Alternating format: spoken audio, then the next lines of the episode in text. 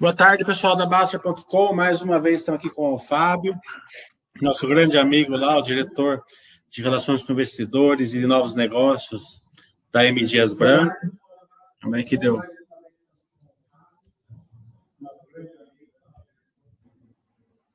Aí. É... E que sempre nos proporciona ótimas lives, um excelente entendimento, é, fazendo com que vocês tenham aí uma condição ímpar aí de ser acionista da empresa, se caso vocês quiserem, é, porque vocês sabem que vocês vão ter o respeito da empresa, é, todos os dados, interação com a empresa, então podem tirar sempre as dúvidas que porventura vai vir. E agora é uma época aí que a M Dias ela está passando alguns soluços aí de resultados, então o acionista fica meio é, borocochô assim, né? É, meio sem saber o que fazer. É, claro que se for, se vocês é, usarem 100% a filosofia Basser, isso não, não importa nada. Mas a maioria das pessoas não conseguem lidar bem com essas questões mais turbulentas de resultados. Então, eu pedi para o Fábio para ele fazer o porquê, é, como está agora e como ele, o cenário é, futuro. Né? Então, sempre lembrando que a Baster nunca indica nenhuma compra nem de venda de ações. E também indica, e lembrando vocês que o que for discutido agora são meras previsões aí do que pode acontecer no futuro. É, é, condições de mercado podem fazer com que ela não se concretize. Então, é, boa noite, Fábio. Muito obrigado mais uma vez por você estar aqui na Basta. João, eu que agradeço. É sempre um prazer compartilhar esse momento com vocês, é, falando sobre a empresa, especialmente em momentos como esse, em que a gente vê resultados é, abaixo da nossa expectativa e abaixo do potencial de, de crescimento, EBITDA, lucro e retorno da M Dias. Então é sempre muito importante a gente é, dar todas as explicações de forma muito transparente, ampla e responder todas as perguntas. Né? Eu, eu preparei aqui um material muito breve, é, é, um, é, é basicamente um recorte da, do nosso call de resultados, mas para a gente tocar nos pontos mais essenciais. E, e João, por favor, me, me, interrompa se você quiser fazer alguma, alguma pergunta e detalhar algum assunto aqui ao longo dessa, pelo menos essa primeira parte da, da nossa conversa. Né? Tá certo. Oh, só só ah. comentando que eu estou tendo algumas perguntas aqui do pessoal do YouTube, perguntando se a live vai ficar gravada. A live vai ficar gravada, mas de, é, é, só vai ter acesso a ela quem for Baster Blue, né? É, a gente é, deixa vocês é, ouvirem é, ao vivo, né? Mesmo que não é Baster Blue, é, até que porque é importante para a empresa ter a maior views possíveis, né? E para vocês verem a qualidade aí da, da Baster.com, a interação com as empresas, mas depois disso é só para quem é Baster Blue. Então, Fábio, faz favor. Tá, vamos lá. Então, só um, um slide aqui antes de entrar nos resultados. É sempre importante a gente relembrar qual é a nossa estratégia. É uma estratégia de crescimento com lucratividade, o crescimento ancorado em três grandes avenidas, o negócio atual, acelerando o crescimento no sul, sudeste e centro-oeste, protegendo a nossa posição no norte e nordeste, acelerando as exportações que têm apresentado um crescimento de, de três dígitos e entrando em outras categorias, né? Como, por exemplo, snacks à base de batatas, que nós acabamos de lançar um produto na marca Piraquê. E esse crescimento apoiado por um grande e amplo programa de eficiência e de produtividade que já entregou resultados concretos ao longo de 2020 e também no início desse ano. Vamos lá. Falar agora sobre, sobre os resultados. Né? É, a nossa receita é sempre um T21 versus um T20. A receita retraiu 9%, com queda expressiva dos volumes, 25%, e aumento bem acentuado do preço médio. Né? Por que aumento do preço médio? porque os custos estão bem mais altos em função da desvalorização do real que aconteceu ao longo de 2020 e da alta do preço das commodities em dólar. Trigo e óleo de palma, que são os dois principais insumos que nós usamos. Né? É, nesse, no, no, primeiro trimestre, falando, começando aqui com biscoitos e massas, é, é, de novo, um T21 versus um T20. Preço médio subiu dois dígitos, 15% e 23%. O motivo aqui é essa questão dos custos. Nós aumentamos os preços antes do que a concorrência, lembrando que M Dias é líder de mercado, houve uma retração de volume. Isso sempre acontece, mas dessa vez foi um movimento mais acentuado, que nos próximos slides eu vou explicar. E aí houve uma retração de receita nas duas principais categorias, biscoitos e massas. Em farinha de trigo, que é a terceira principal categoria, o preço aumentou quase 52%, houve queda de volume, mas o aumento de preço foi suficiente para compensar a queda dos volumes. Em margarinas e gorduras, houve aumento de preço médio, os volumes cresceram 4% e a receita cresceu 30%. Nos, nas outras, nos outros produtos, que representam menos de 5% da receita, é, houve uma leve queda de preço médio, aqui foi mais mix, é, manutenção dos volumes e leve retração de receita. Né? Então, primeira, primeira principal mensagem aqui, é, o cenário ainda está turbulento, muita volatilidade na demanda, os custos elevados, é necessário fazer os reajustes de preços, obviamente olhando concorrência e olhando o comportamento do consumidor. Fizemos, basicamente, iniciamos esse processo em 2021, houve uma retração dos volumes, mas é um pouco do, do, vai, do pedágio que nós tivemos que pagar para colocar os preços num patamar mais adequado ao cenário de volume. Gente, nesse trimestre, nós abrimos o nosso resultado de, de receita por mês, porque foi importante houve muita é, é, volatilidade. Não, não volatilidade, mas tivemos uma situação. Peraí, João, só me diz aqui que se está aparecendo bem. Tá, tá aparecendo bem. Ok, tá bom. Então, tivemos uma situação aqui nos meses de janeiro e fevereiro e uma outra no mês de março.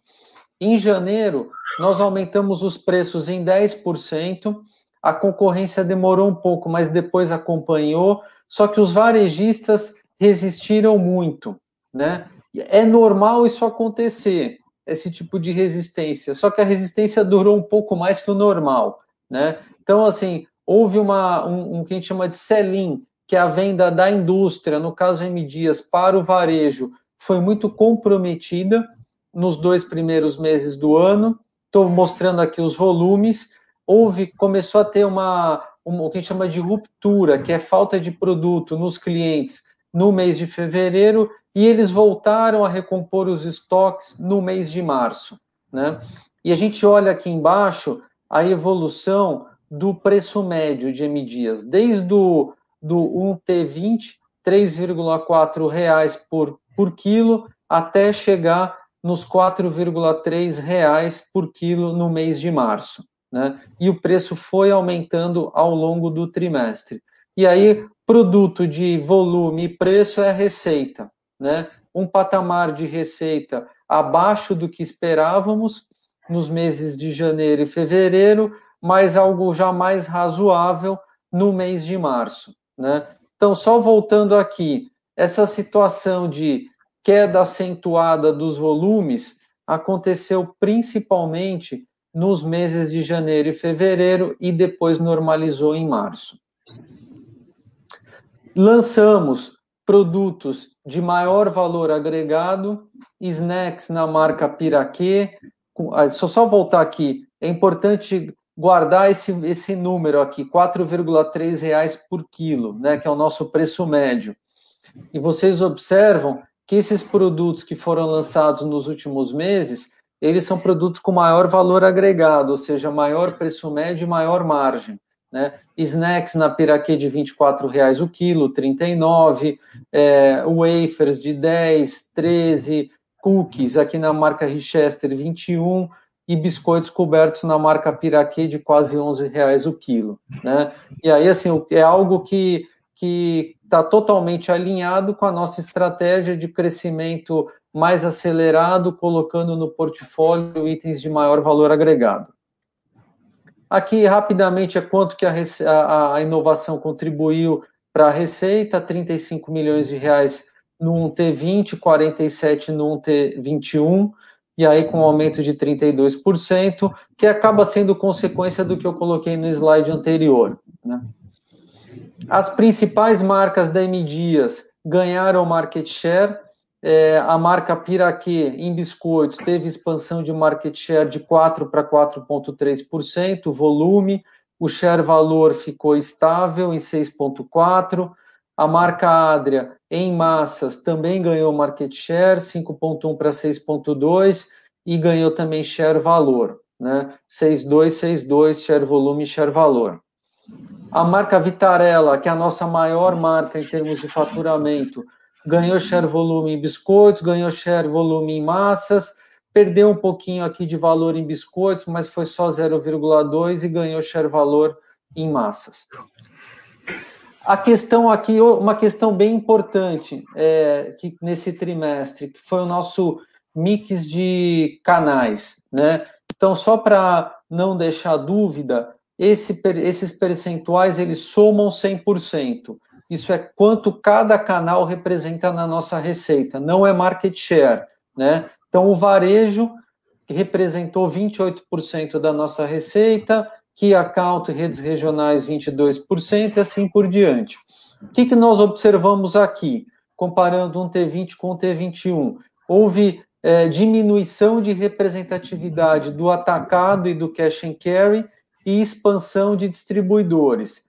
Atacado e cash and carry foram os canais que seguraram mais as compras nos dois primeiros meses do ano, em janeiro e fevereiro, que é o que nós observamos naquele slide que mostra a receita por mês, né? E voltaram a comprar no mês de março. Mas no total do trimestre, acabaram apresentando uma, uma, uma diminuição de representatividade. Enquanto que o canal de distribuidores ganhou representatividade. Por quê? Porque a nossa estratégia é crescer mais forte no sul, sudeste e centro-oeste, e esse canal é importante para aumentar a capilaridade e fazer com que a M Dias chegue em, em cidades, é, é, sub-regiões que a gente ainda não chega com a nossa, com a nossa força de vendas. Aqui o, o, um resumo de market share. Estamos falando de market share total M Dias biscoitos, volume e total M Dias massas, volume. É, biscoitos, houve uma leve retração de market share, ano contra ano e tri contra tri, enquanto que em massas nós aumentamos a participação de mercado ano contra ano, 0,9 ponto percentual, e aumentamos também tri contra tri. Né? E, e, nos dois mercados, a MDIA segue líder, com um terço do mercado, outro um terço com cinco empresas, e o terceiro um terço bem fragmentado, tanto em massas quanto em biscoitos. As exportações seguem num ritmo de crescimento bem acelerado, cresceram 112%. A nossa expectativa é que a gente mantenha um, um, um patamar de crescimento bem, bem parecido com o que a gente viu até agora. Vou sair aqui um pouco da receita e começar a entrar no resultado. Né? Primeiro ponto importante é o custo.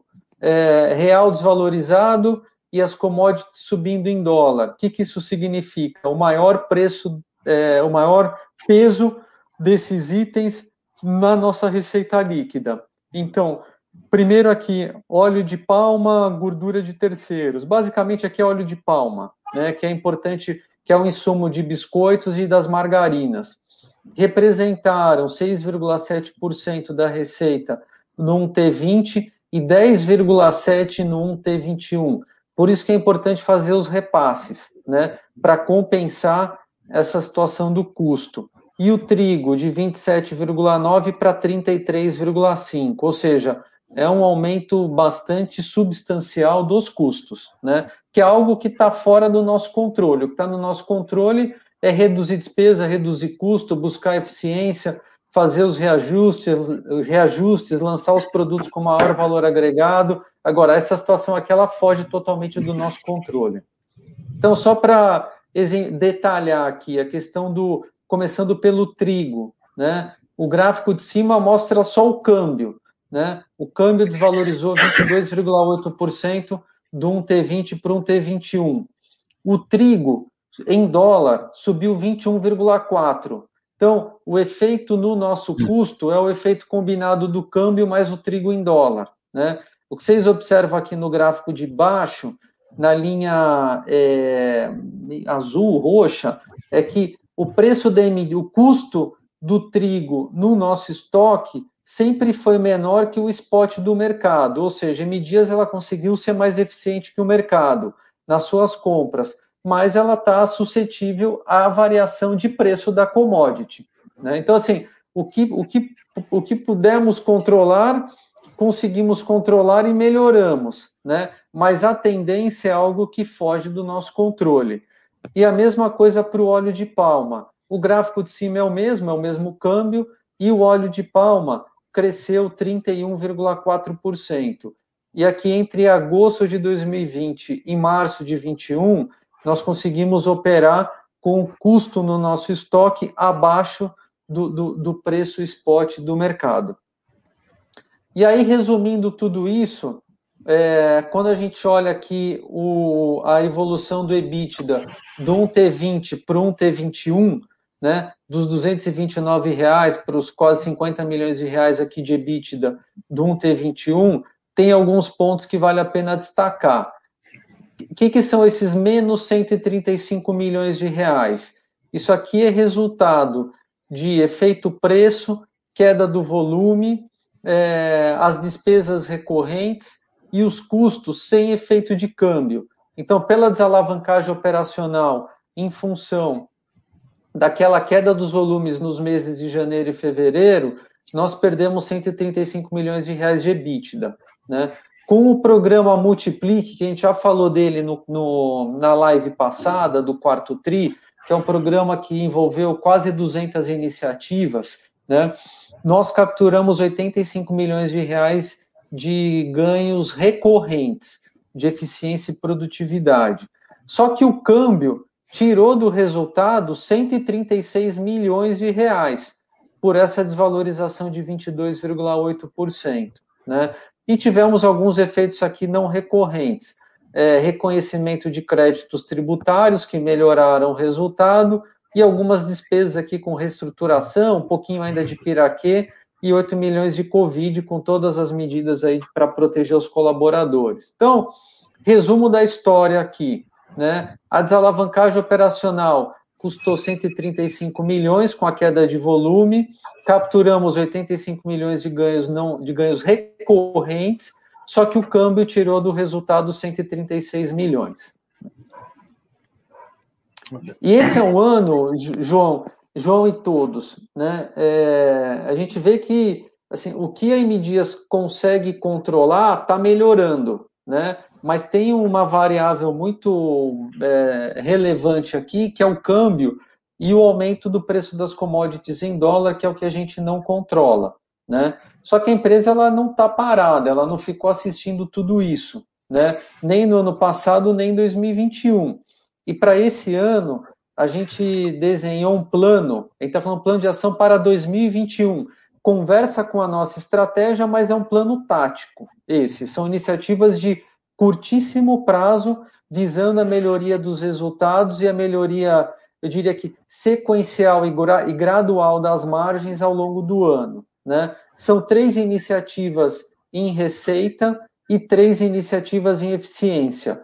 Piraquê, acelerar Piraquê, parcerias, acelerar o mercado externo, otimizar o número de SKUs, melhorar o nosso footprint fabril e o redesenho organizacional. Eu vou entrar ra rapidamente em cada uma delas.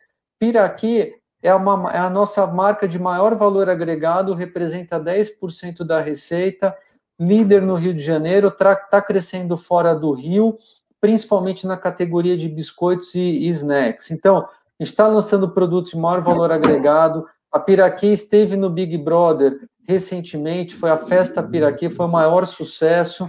É, a Piraquê já está no e-commerce, tem novas embalagens adequadas a todos os perfis de, de varejo e nós é, estamos, estamos assim, é, é, rejuvenescendo o, o é, a forma como a Piraquê se apresenta nos pontos de venda, principalmente nos PDVs mais premiums com enxoval novo. Então, assim, tem, é, é, é uma marca que tem apresentado resultados muito bons, margens muito boas e que cresce mais do que a M Dias. Parcerias. Fizemos uma parceria recentemente com a Ambev. A Ambev tem um marketplace B2B, ou seja, que serve o pequeno varejo. É, é uma parceria para a gente distribuir inicialmente os produtos da Piraquê, aqueles de maior valor agregado e os best sellers é, da Piraquê. Então, a M Dias vende para a Ambev e a Ambev, através desse, desse marketplace, recebe os pedidos do, do, do varejo e distribui os produtos. Então, o, o, o upside aqui é aumentar a capilaridade da distribuição dos itens da M Dias, inicialmente com o Ambev, inicialmente com o Piraquê. É, mercado externo vem crescendo a um ritmo aí de dois ou três dígitos, mas essa situação de câmbio de real desvalorizado e frete internacional mais caro favorece é, é, a M Dias Branco, principalmente na América do Sul e na América Central, quando a gente compara com players de outros é, de outras regiões, como por exemplo a Turquia, que é muito forte em massas. Então, o César, que é o nosso diretor de, de exportação, está muito atento às oportunidades, mesmo que sejam pontuais, é, que, que, que tem se apresentado. Né? Então, estrategicamente, o caminho já está definido, mas a gente tem observado aí situações que são pontuais, mas que trazem um volume adicional importante. Do lado da eficiência, vamos, estamos reduzindo 137 SKUs, aqueles SKUs que têm uma margem é, baixa, que estão no portfólio há mais de dois anos e que não apresentam potencial de crescimento. Né? São, isso aí vai, vai, vai melhorar, vai diminuir a complexidade da nossa operação e melhorar a execução em toda a cadeia. Né? É um percentual expressivo de SKUs de massas e biscoitos, mas com uma representatividade baixa na receita, e esse gap que se abre na receita vai ser facilmente preenchido por outros produtos que já estão no portfólio. Do lado da logística e das fábricas, nós vamos concentrar mais a produção é, em menos linhas, de 113 para 106. Se a demanda voltar forte, essas linhas que serão é, é, interrompidas de forma temporária ainda estão disponíveis. Né? É, estamos renegociando algumas condições comerciais com operadores logísticos e vamos fechar 32 CDs dos 32, né? dado que para alguns clientes, a gente já está fazendo a entrega direto da fábrica para o CD do cliente, sem passar por, pelos nossos CDs.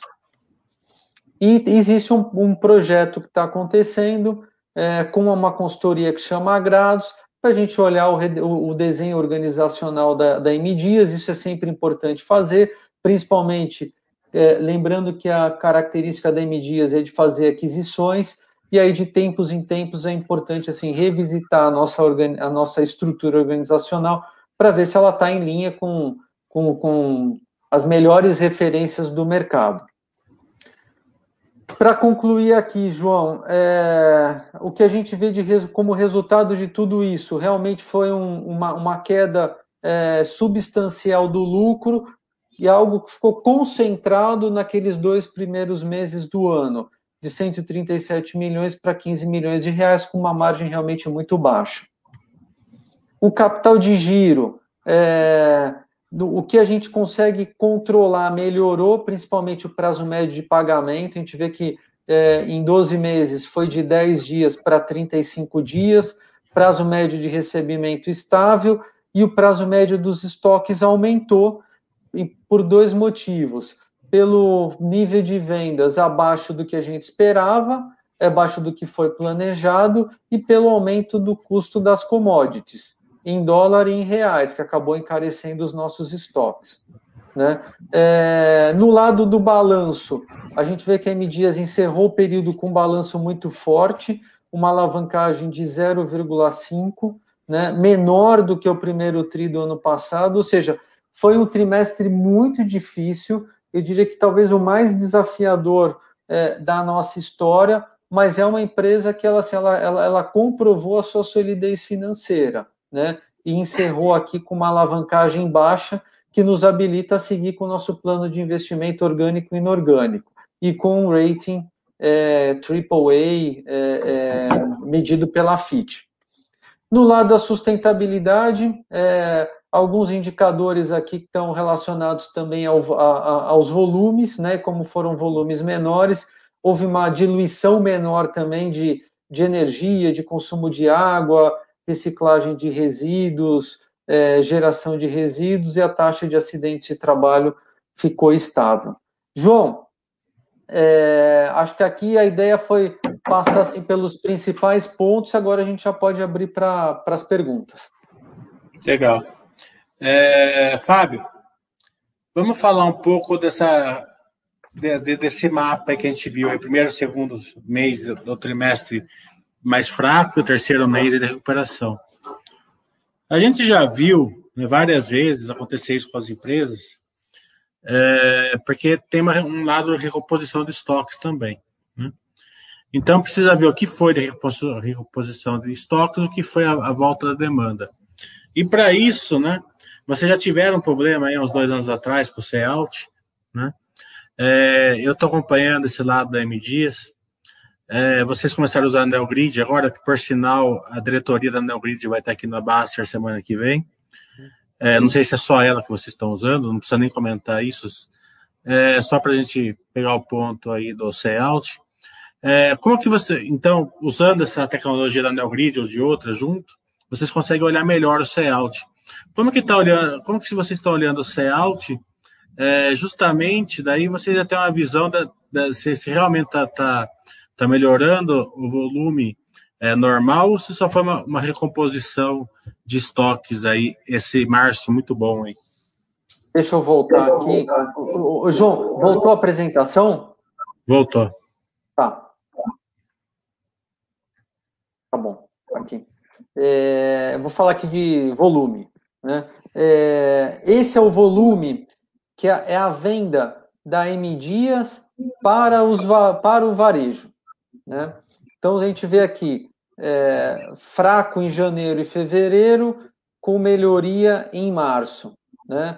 Se eu pudesse desenhar aqui é, o sellout, que acaba sendo a demanda, né? quanto que, o, que os consumidores compraram, seria uma linha aqui mais estável, mais uniforme. Entendeu? Não houve no primeiro trimestre um problema de demanda. Não é que o consumidor comprou menos, né? Gente está falando de mercados maduros, com 99%, de, 99 de penetração nos lares é, e produtos básicos. Então, assim, o consumidor ele pode ir para um produto mais barato, mais caro, mas, assim, a demanda é muito estável, né? É, então, assim, aqui não houve problema de demanda. O que aconteceu e, e, e não houve aqui também um, uma, uma sobreestocagem do varejo no mês de março. Né? Pelo contrário, foi um movimento normal aqui no mês de março. O que aconteceu foi, foi o seguinte: nós aumentamos os preços em 10% no mês de janeiro para mitigar o impacto de tudo que eu apresentei aqui de câmbio, trigo em dólar, óleo de palma é, em dólar. Uma parte da concorrência seguiu, uma outra parte seguiu um pouco depois, só que o, o, os clientes acabaram usando o que eles tinham de estoque para atender a demanda que foi estável, né?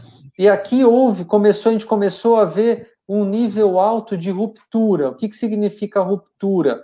É a falta do produto no ponto de venda. E aqui no mês de março, os clientes voltaram a comprar e a recompor os estoques num nível adequado, não, não foi num nível exagerado, que comprometa o mês de abril. Entendeu? A gente não pode antecipar os resultados do, do, do, do, do segundo TRI É, mas é, março é muito mais, é uma referência melhor do que janeiro e fevereiro, entendeu? Legal. É, Para quem economia básica aí, né? É, quando a líder sobe o preço na frente, existe aí uma demanda de substituição. Né? É, essa demanda de substituição, vocês estão enxergando ela como periódica ou vocês acham que alguma coisa veio para ficar? É, em que sentido, João? Desculpa, eu, eu não entendi. Trocar uma marca, trocar uma marca mais cara por uma mais barata, né? Trocávamos para piraquê por uma bolacha de outra da concorrência mais barata, por exemplo. Olha, quando a pandemia começou, lá em março, abril do ano passado, a gente viu uma série de movimentos, né? É, a entrada de novos consumidores no mercado, é, principalmente com auxílio emergencial, depois isso acabou voltando quando o auxílio diminuiu, é, principalmente ali no final do ano passado. É, o fato das pessoas terem ficado mais tempo em casa, cozinharam mais e acabaram comprando mais é, itens, principalmente de, de massas, e houve crescimento de volume, é, tanto de itens mais básicos como, quanto itens premiums, é, em praticamente todas as classes sociais, né? Mas quando a gente olha o preço médio do mercado, a gente vê indícios de que houve um trade, que a gente fala que é o trade down, né? É quando o consumidor vai para produtos mais, é, mais, mais, econômicos, né? E a indústria também fez alguns movimentos de embalagem para que os produtos tivessem um preço com, vai, com um tamanho mais adequado ao bolso dos consumidores, né? Agora, a M Dias, ela tem itens em todas as faixas de preço, né? Tem sabe, uma marca Bom Sabor, que é uma marca de low price, tem a marca Piraquê na outra ponta, que é a marca mais premium, e entre essas duas tem uma série de marcas. Então, assim, se o consumidor vai para o mais caro ou mais barato, a M Dias ela tem um sortimento adequado para isso. Então, assim, a gente não perdeu share por não por falta de produtos num determinado posicionamento de preço, né? O que levou a nossa perda de share, é, ali falando de biscoitos, né? Porque massa a gente já está recuperando, é que a gente acabou aumentando os preços antes que a concorrência. Estou generalizando, tá? Vai ter uma situação um pouco diferente região por região, mas olhando no todo, a gente aumentou um pouco antes do que a concorrência e é, e é, e é normal é, ter aí uma retração de, de share volume quando isso acontece. Legal. É, deixa eu ver se já tem perguntas do pessoal. Primeiro eu quero falar que a turma está reclamando aqui que sumiu a bolacha de chocolate com cereja da Adra, que ele não está achando. E também é, que eles querem mais piraquê aí no, em Minas Gerais e no Centro-Oeste. Ah, vai tá chegar. Fiquem, fiquem tranquilos que vai chegar. Essa da Adra eu vou ver, viu, João? Que, assim, de, de cabeça eu não lembro. Assim, SKU, são, são mil SKUs. Eu nunca assim, vi, se eu tivesse, é, se eu tivesse eu não visto, lembro. É, mas assim, Piraquê tem um compromisso nosso aqui que, que vai chegar. Legal. Até porque é, é, é, o caminho de crescimento que vocês têm, né? Porque onde vocês têm a market share grande, o seu crescimento depende do crescimento populacional e ou renda, né? A aqui vocês conseguem roubar mercado ali das outras, né? Exatamente. Mas mesmo no Nordeste, a gente tem colocado outros produtos, tem, tem algumas oportunidades de crescimento, mas a oportunidade maior, sem dúvida, está no que a gente chama de área de ataque, que é o Sul, Sudeste e o Centro-Oeste. É, Bala de Prata está perguntando: MDs aumentou em 1% o market share de massas e reduziu 0,7% em biscoitos. Em termos de. É, em tempos difíceis para o setor alimentos, insumos, dólar, etc., por que não houve expansão do market share em relação à concorrência? É, acho que você já explicou, né, que vocês tiveram que subir o preço na frente. Né? Ele deve estar falando em relação ao quarto trimestre, não em relação ao primeiro trimestre né, do ano passado. Mas o Primeiro... motivo é o mesmo. O motivo é, é o mesmo. É. É, foi porque vocês subiram o preço na frente. Todo líder faz isso, né? Sobe o preço na frente.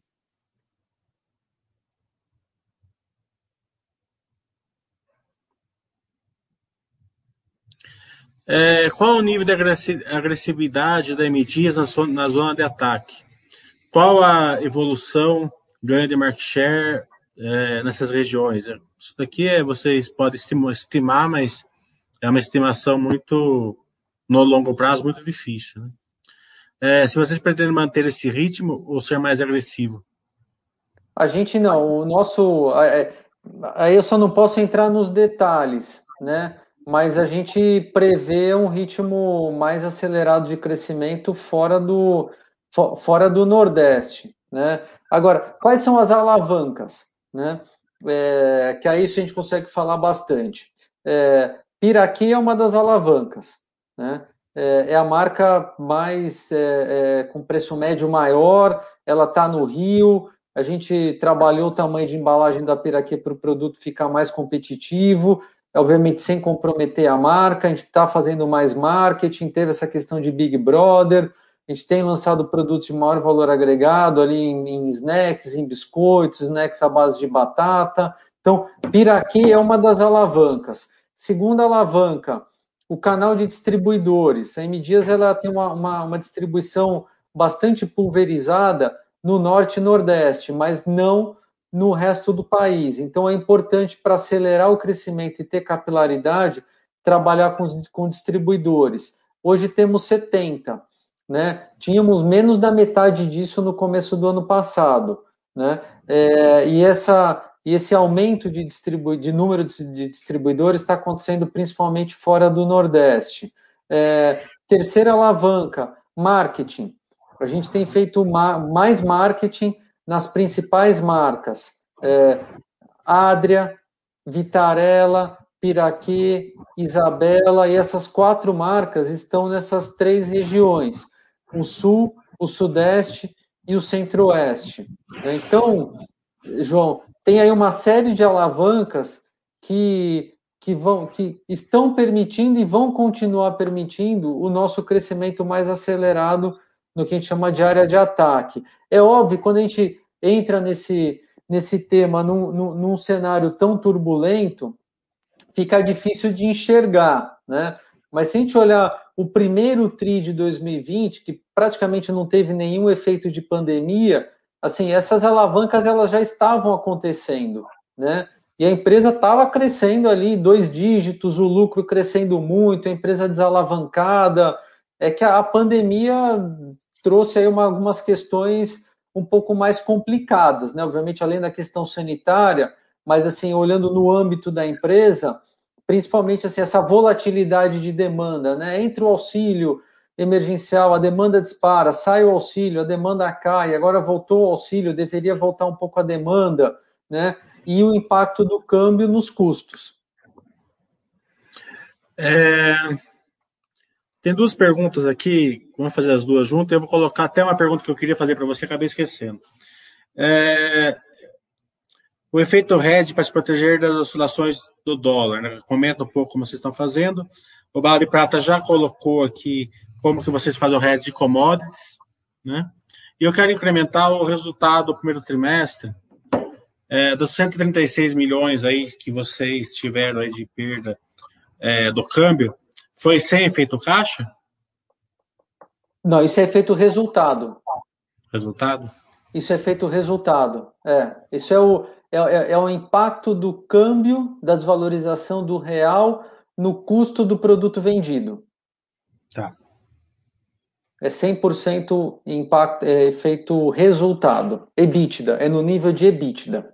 Tá? tá. É, o RED, é, Dívida, o que a gente tem de dívida em dólar, ela está 100% protegida, que é o swap do, do, da exposição cambial para o CDI, então não tem nenhum impacto é, do, do câmbio na nossa dívida.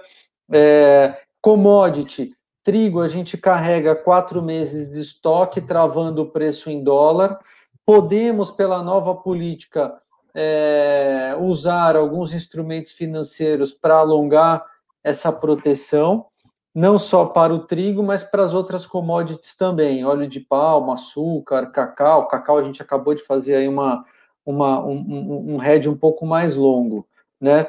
E o fluxo de caixa em moeda estrangeira, que é o, é, é o saldo da, da, da, do que a gente tem de importação de commodity e exportação de produto acabado, a gente também começou a fazer o hedge é, em julho do ano passado, né? com um horizonte máximo que pode ser de 24 meses, não chegamos nos 24 meses, a gente está trabalhando agora com um horizonte de, de seis meses. É, o, o, dólar deu uma, uma diminuída da pressão agora, né? Como é que está aí as, as commodities vocês? É, vocês, eu sei que está alto assim é, agora, mas vocês conseguem dar uma olhada bem para frente aí na, na, na plantação, na colheita, na quantidade, né? O que vocês estão esperando aí para frente aí é, das commodities? Porque o dólar a gente está vendo aí uma trajetória de queda.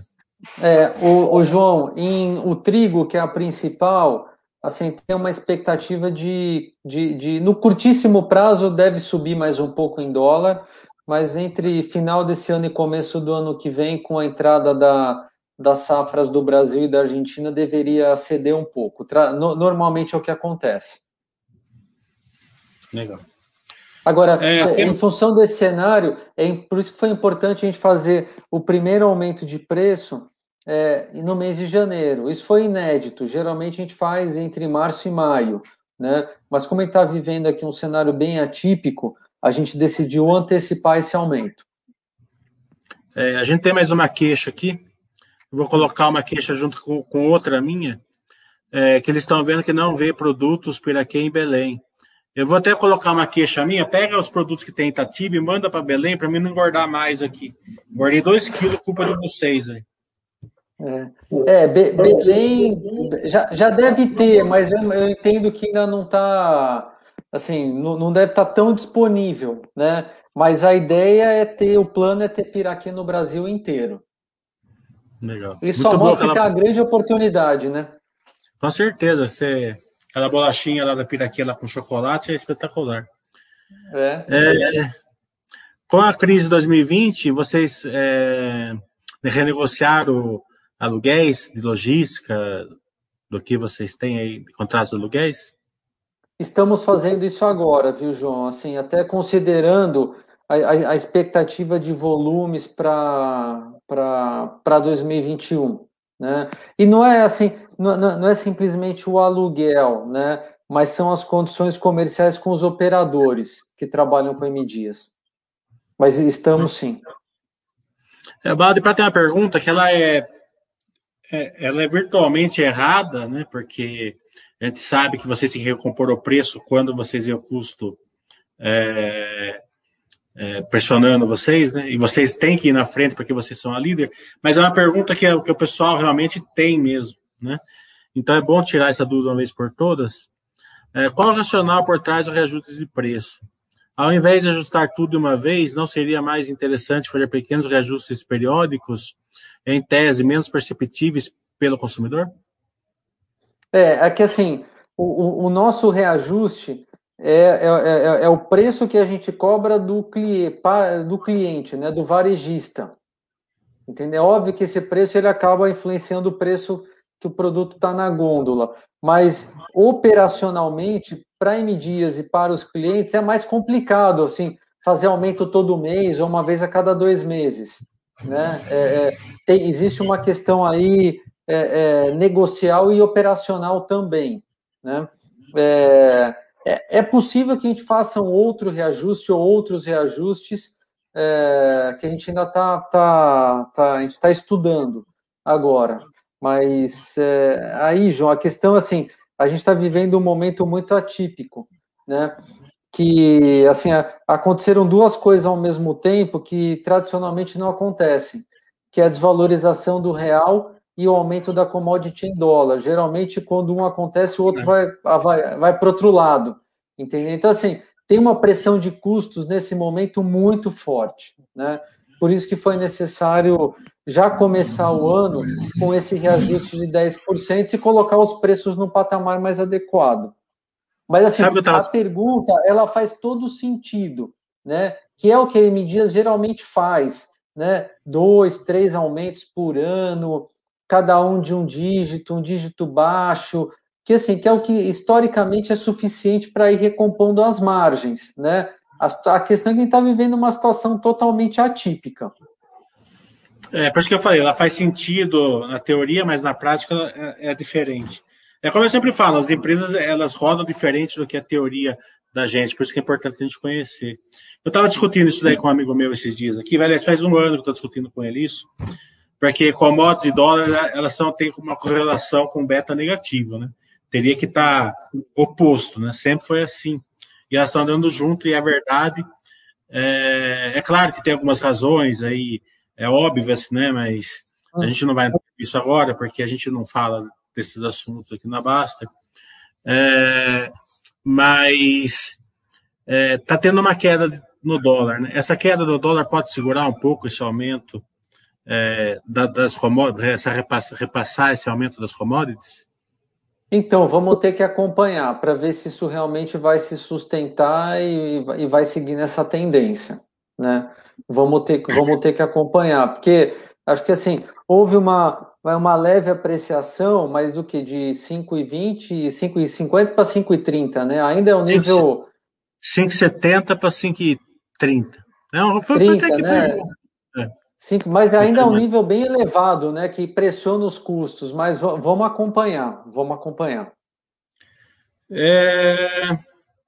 O Rol está perguntando se vocês vão continuar prestando mais atenção na margem, mesmo que perca um pouco de market share, ou se, vocês podem canibalizar aí a margem em algum momento para defender share.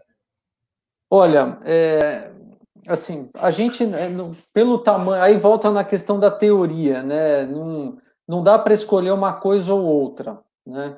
É, a questão aqui é buscar um outro equilíbrio, né? dado o contexto que a gente, que a gente vive.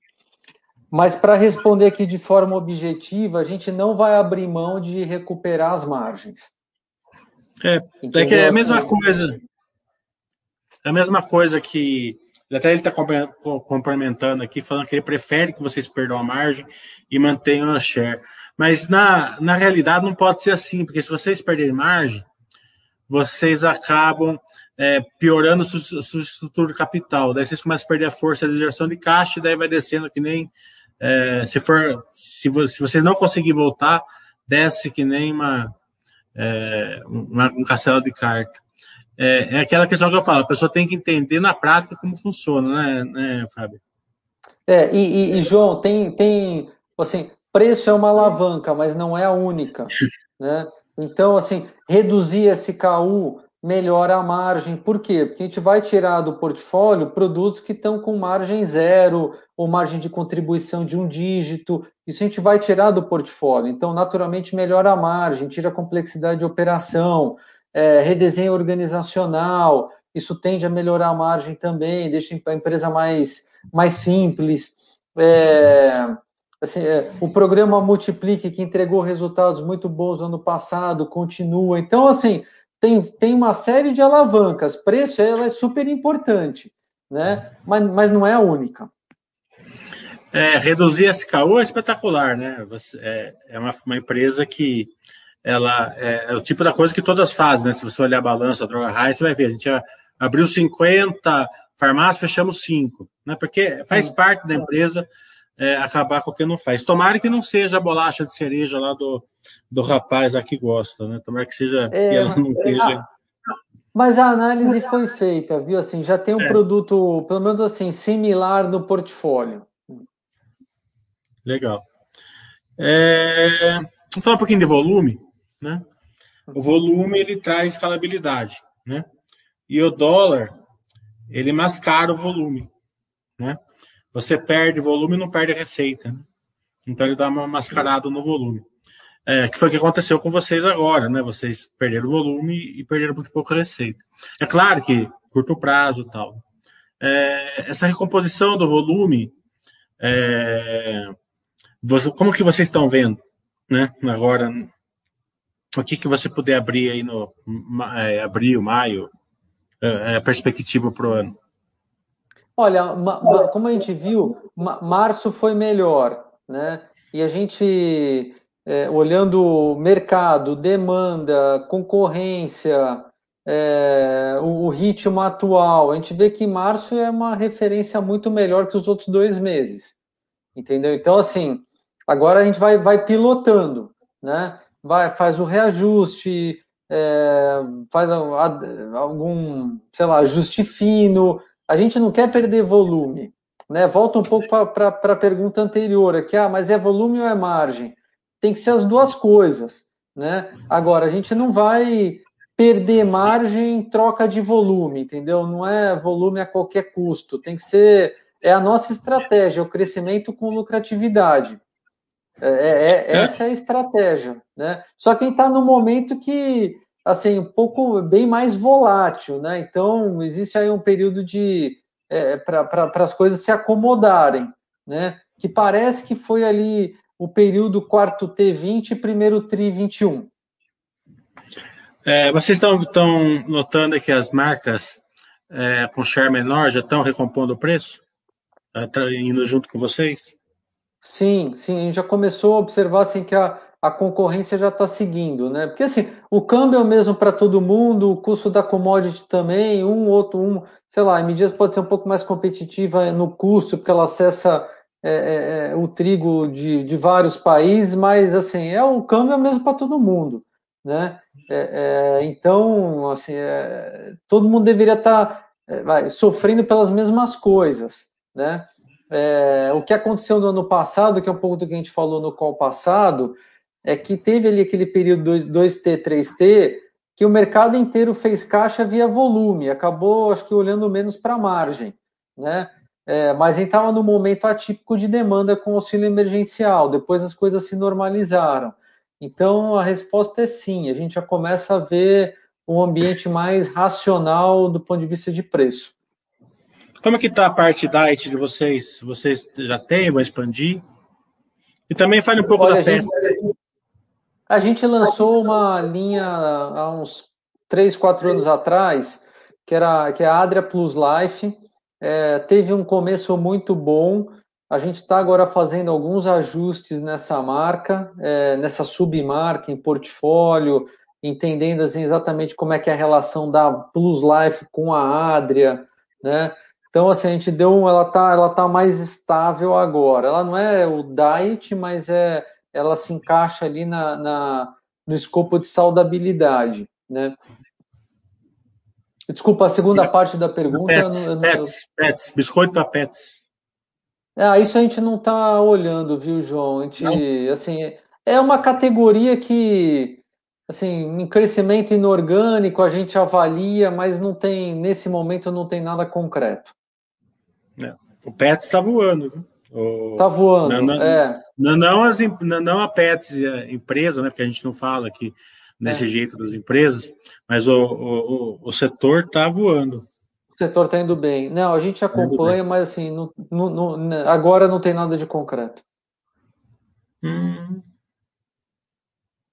O MA de vocês, eu sei que você não pode falar muito, né, mas é, o que você puder falar, é, interno e externo, por favor. Olha, é, vai, primeiro, né, o, o, balanço, né, que acaba deveria precisa sempre ser considerado nisso, né. O balanço permite a gente fazer é, movimentos é, inorgânicos, né. É, fora do Brasil é algo que está no nosso radar. A gente avalia, não é, não é de agora, já faz um tempo mas no cenário atual de câmbio, eu acho que é pouco provável, né? É, porque se o nosso resultado é em reais, o investimento em, outra moeda com o câmbio atual pode não, de repente, não, é melhor esperar um pouco, né? É, no Brasil, a gente tem um, um processo organizado para avaliar, olhar algumas opções. Isso já faz muito tempo que a empresa tem, ela já tem um, um histórico aí bem sucedido de M&A, né? Então a gente considera é, categorias que a gente chama adjacentes, né, na mercearia seca, é, tudo que tem a ver com saudabilidade, que é um mercado bastante promissor. Então, assim, tem um, um, um time que fica, que dedica um, um tempo bom para avaliar esse tipo de oportunidade. E o balanço permite a gente fazer. O, a estrutura de capital de vocês parece o Ayrton Senna na largada, né? Tá, tá nervoso ali, precisa, precisa correr, né? Porque ela, é, ela realmente. Usar tá, esse caixa. É. Tá espetacular estrutura de capital de vocês. É. É, receita interna e externa, qual é a porcentagem que eles querem saber aqui? É, externa 3%, cresce três dígitos e cinco anos atrás era 0,5%. Então está crescendo bastante. Legal. Hum...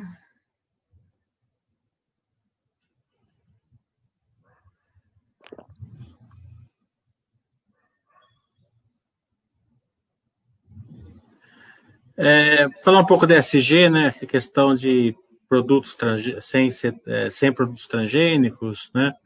É, cetônicos, que eu não sei nem o que, é, mas perguntar ali no YouTube. É, tudo, que, tudo que for produtos SG aí, é, como que vocês estão vendo, o que vocês estão lançando, enquanto faz, faz parte aí do, do consumo, do, do, quanto faz parte da receita da empresa. É, hoje ainda é pouco, viu, João? E depende de como é que a gente vê isso, né? É, porque se pensar em é, massas, né, é um, é um tipo de discussão. Biscoitos, tem aí uma questão de uma discussão sobre o, o, o, o percentual de açúcar nos produtos, já existe uma, uma agenda da indústria para reduzir o nível de açúcar, né? E Medias até saiu na frente é, nessa agenda internamente, eu só não posso entrar em detalhes, mas a gente tem alguns projetos em andamento, é, outras empresas que a gente olha no M&A também atuam nesse tipo de, é, nesse mercado. É, a gente investiu numa startup é, em 2019, que é a Mandala, né, que ela está 100% nesse mercado, né, e está com, assim, com crescimento muito bom, acabou de lançar um produto que é um, é um produto liofilizado, né? Assim, é, de leigo para leigo, né? O que, que é liofilização? É tirar a água do produto e depois o consumidor coloca a água de volta, né? Então, é, a Mandala vende pratos prontos, agora também liofilizados, sem os 20 principais alergênicos. Então, assim, a M Dias está bem atuante nesse, nesse vai, eu vou chamar de segmento, né? É, mas assim, ainda é pouco representativo da nossa receita, mas tem um potencial enorme. E a gente olha tanto na via orgânica quanto na inorgânica. É, para fazer uma pergunta aqui, é, que eu particularmente eu tenho preocupação zero, né? Mas é sempre importante hum. a gente dar uma passagem em relação à governança de vocês, porque vocês têm aí bastante gente da família no conselho, eu acredito que seja muito bom isso daí, né, mas dê uma, uma, uma passadinha na governança aí, em relação à parte relacionadas. É, a, a, família ela tem 75% da empresa, é, é, a terceira geração hoje que está à frente do negócio, e, e, e, e quatro é, membros da família estão no nível executivo, né, CEO e três vice-presidentes, né, e alguns membros da família também no conselho de administração. O conselho tem seis membros, é, três membros da família e três independentes, né, é, que são bem atuantes no, no, no, conselho de administração e nos projetos da empresa. E aí nós temos alguns é, comitês que assessoram o conselho de administração, comitê de remuneração e indicação, comitê de governança, comitê de auditoria, e todos eles com pelo menos um membro independente do conselho. Né? Com relação a partes relacionadas, é, temos sim algumas transações, é, não são materiais para o resultado da empresa, é, e elas são sempre é, é, divulgadas de forma muito transparente no detalhe em todas as demonstrações. Mas é... não, não, são valores materiais. Vamos responder um pouco das perguntas do YouTube para o pessoal ver aí a qualidade da Baster. Como a gente tem uma, uma pancada de, de, de perguntas aqui e não vai dar tempo de responder nem, nem perto da metade, então eu vou responder as perguntas do, do lado feminino, né, que é o que mais me dá prazer aqui. Né? Então, começar pela Lígia. A fábrica de Piraquê no Rio está operando a quanto da capacidade? A, a fábrica são, são três fábricas. né? É uma fábrica de gordura vegetal que a gente interrompeu a produção e transferiu a produção para o Ceará para ganhar eficiência. A fábrica de Madureira, que é a principal, é, eu não, eu tô sem o percentual dessa fábrica agora, mas é, em momentos, vai tirando aí um T, um T21 ou quarto T20, é, próximo de uns 70%, tá? Posso estar errando aqui um pouco no detalhe. E a fábrica de queimados, que é a, a mais nova, é super moderna, ela está com 50% de utilização, no máximo, né? Que é, uma, é a fábrica que tem a maior oportunidade de, de crescimento. É, o Fábio. Eu vou voltar aqui na Baster, porque voltou a pergunta, eu tenho que fazer da Baster. É, o Fábio, ele está fazendo a expansão para o Centro-Oeste. É, eu acho que é um amigo meu que é de Minas, então ele deve estar sentindo a falta dos produtos. É, vocês vão fazer essa expansão através de é, projetos aí de, de, de, de, brownfield ou greenfield, de fábricas ou aquisições, ou se vocês vão trazer os projetos, a, a, o volume dessas fábricas que vocês têm no Rio e em outros lugares já prontos. É, das fábricas que nós temos em outros lugares. É, é, São Caetano do Sul, Rio de Janeiro, Bahia, é, principalmente dessas fábricas. Não tem, hoje não, tem, não, não temos um projeto, é, nenhum plano para a construção de uma fábrica no Centro-Oeste. Né?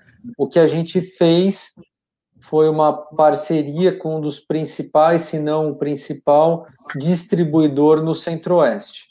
Né? É, e, e, lançamos também produtos que assim caíram bem no gosto do consumidor né, da, da, dessa região. Mas plano para ter uma fábrica no Centro-Oeste hoje não temos. A gente consegue abastecer bem a, a região com, com as outras fábricas. Veio mais uma pergunta de uma moça aqui na, no YouTube. Então, fazer além de batata, vocês pretendem usar outros ingredientes como base para o novo produto? Ah, sim, sem dúvida, sem dúvida, né? Tem é, em snacks, por exemplo, é, o trigo que a gente já tem, batata, milho, né? Tem outros é, é ingredientes também que, que se encaixam bem em snacks. Então a, a resposta é sim, isso já está acontecendo. É, Mercosul, o Fábio está perguntando. Não vão para a Argentina, pelo amor de Deus, só dá encrenca lá. É, a gente compra muito trigo da Argentina, né? A gente compra muito trigo. Tem, tem um pouco de exportação para a Argentina, né? É, mas assim, como o país, o, o, é, o principal negócio nosso com a Argentina é na compra do trigo. E não está tendo problema com essas novas medidas que eles estão fazendo aí, de não exportação? Se eles fizerem uma medida dessa não exportação de trigo, por exemplo, eles quebram o país, né? É o principal produto deles. É, a gente consegue acessar de outros países, né? Já houve problema no é. passado. É, no, ano, no, no, final do ano passado houve uma questão ali com greve nos portos que a gente conseguiu contornar. É, mas com relação à oferta de trigo, já houve algum problema no passado, a gente consegue acessar outras fontes. Então mas, vocês têm assim, plano B, é legal, vocês têm plano B, plano C e tal. É, a gente compra no Brasil, Estados Unidos, Canadá, Rússia, a gente acessa praticamente o mundo todo. O Olhamento está perguntando: poderia comentar qual percentual da receita do EBITDA representa os benefícios fiscais? Né? É, se vocês perderem benefícios fiscais, quanto impacta a receita de vocês? Olha, da receita, historicamente, 4,5%. É isso. E do lucro, historicamente, 40%. Legal. É, e vocês, vocês, vocês não podem pagar dividendos desse lucro vindo através de, de incentivo fiscal? Vocês podem, porque a Grandene não pode, né? Não, não, não, não pode. Não, não, não. O, o, a, a contabilização é a seguinte: do lucro vai para uma reserva de incentivos fiscais, aí no futuro a gente capitaliza, mas não, não esse, esse valor não pode ser distribuído. Legal. Vamos ver se tem mais alguma pergunta de alguma moça aqui no YouTube. Eu não vou fazer de homem, porque senão fica chato, né? Faço de uma, não faço do outro.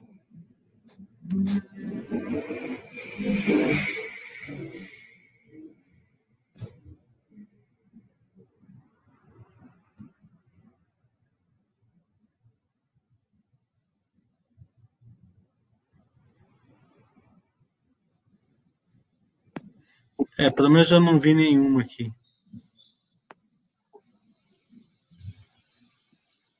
Tem uns links aqui que não dá para saber o gênero. Bem, então é isso, Fábio. Tem mais uma pergunta da Basta aqui para a gente encerrar. É... Se você pode falar um pouco do uso da plataforma BES. Ah, é o BIS. Esse é o, essa, é a, é, essa é a plataforma de B2B é, da Ambev, que a gente acabou de fazer essa parceria. Né? É, aqui é simples, assim, a gente vende para a Ambev, a Ambev ela acaba recebendo os pedidos dos, do, dos seus clientes, principalmente o pequeno varejo, e distribui os produtos. Né? Então, assim, do nosso lado, é um movimento interessante para aumentar a capilaridade do, do, da nossa distribuição e acho que para a Ambev acaba complementando também o que eles têm no portfólio. Né? E, e, a, e a Piraquê se encaixou bem nessa dinâmica, né? porque é pela marca, pelo, pelo perfil dos produtos, principalmente os snacks, alguns biscoitos também, então a gente tem, a gente tem assim, estamos bastante entusiasmados, né, com esse movimento. E é uma das parcerias que a empresa está, assim, não agora não avaliando porque essa já está acontecendo, né, mas tem, tem, tem outras parcerias que nós estamos avaliando também. É... O Fábio tem uma pergunta que não tenho visto muito propaganda de vocês, mas você acabou de falar que fez no Big Brother, né? O Big Brother é... teve Vitarella, Festa Vitarella, Festa Piraquê. É, a gente tem feito bastante, fizemos outras de Adria, não Big Brother, né? Mas é, principalmente aqui em mídias, mídias digitais, Adria, Isabela, Fortaleza. É, ele está falando que vocês têm uma, uma fábrica muito bonita lá em Fortaleza, que até eu já deveria ter conhecido, mas que a pandemia não deu que é dentro do mar e tal, eles falaram para vocês, quando vocês forem fazer uma, uma, uma, uma campanha aí, dar uma passada ali pela fábrica ali para mostrar para o pessoal. É, tem em Fortaleza e tem na Bahia também. A da Bahia é muito bonita. Legal. É... Tem uma moça aqui que o nome dela está em cirílico, né? Eu sei que é em cirílico porque tem um amigo meu que achou um livro do avô em sérvio da Segunda Guerra, eu estava lá em Batuba, esses, quando ele fez, ele, ele fez eu ficar vendo esse livro em Siri, você não entende nada. Né? É, então, mas mesmo assim, vamos fazer a pergunta dela aqui para encerrar. Hum. Deixa eu pegar aqui. Podia, podia quebrar o galho da gente colocar o nome em português aqui. Mas vamos lá. É, vocês pretendem abrir uma loja oficial no Mercado Livre, como fez a Nestlé? Olha, ainda não, viu? Ainda não, mas assim, a gente vai. Deixa eu responder de outro jeito. Não, não existe nada concreto nesse momento. Né? Não confirma nem é... nego. Pronto. É, por quê? Porque assim, toda essa história de. Todo esse movimento de e-commerce, ele começou a ganhar relevância na M Dias é, no segundo trimestre do ano passado. E a, pand a pandemia acabou sendo um catalisador disso. Então a gente começou a fazer parcerias com as principais plataformas. Entendeu? Então, assim, se perguntar, hoje tem alguma coisa? Hoje não tem. Né? Vocês podem ter no futuro, com certeza o nosso time que está dedicado a esse assunto vai analisar. Né? Se vai ter ou não, eu não sei. Realmente eu não sei, mas que alguém vai analisar, vai, com certeza. Já recebi o WhatsApp aqui do pessoal, dos meus amigos de Salvador, falando assim: tem lá em Salvador e é bonito também. Já estão falando é. aqui para mim. É. Pois é, não, essa daí, realmente, é muito bonita a planta. É, a Lígia fez uma pergunta bem interessante aqui. A parceria com a Ambev tem prazo? Quanto tempo? Se vocês se têm volume, não. vão expandir o volume? Não, não, não, não, não, não tem prazo. E assim, só não pode dar assim, nenhuma informação quantitativa, mas não tem prazo, não. Beleza. Então, Fábio, eu quero te agradecer demais. A live foi sensacional, como sempre, mas é, como a gente bateu um papo legal aqui, interagindo com o pessoal aí, tanto do YouTube como da, da Baster, é, a gente passou por todos os pontos e meio que dá um norte para o pessoal, né? Quando a empresa passa um, uns dias de, de, uns dias mais turbulentos, aí é bom você dar um norte, é um porto seguro para o pessoal enxergar, né? Não, com certeza, e João, assim, é, para mim é sempre um prazer aqui representando M Dias e assim, tanto eu, o Rodrigo, é, a gente está tota, o, o, Otávio, é, estamos totalmente à disposição para para responder as perguntas, para a gente fazer alguns calls ou responder por e-mail, que for mais conveniente para quem estiver aqui nos acompanhando. Tá bom. A moça falou que o nome dela é Anastasila. Bem, é, boa noite, Anastasila. É, é, um prazer ter o lado feminino aqui junto com a Lígia.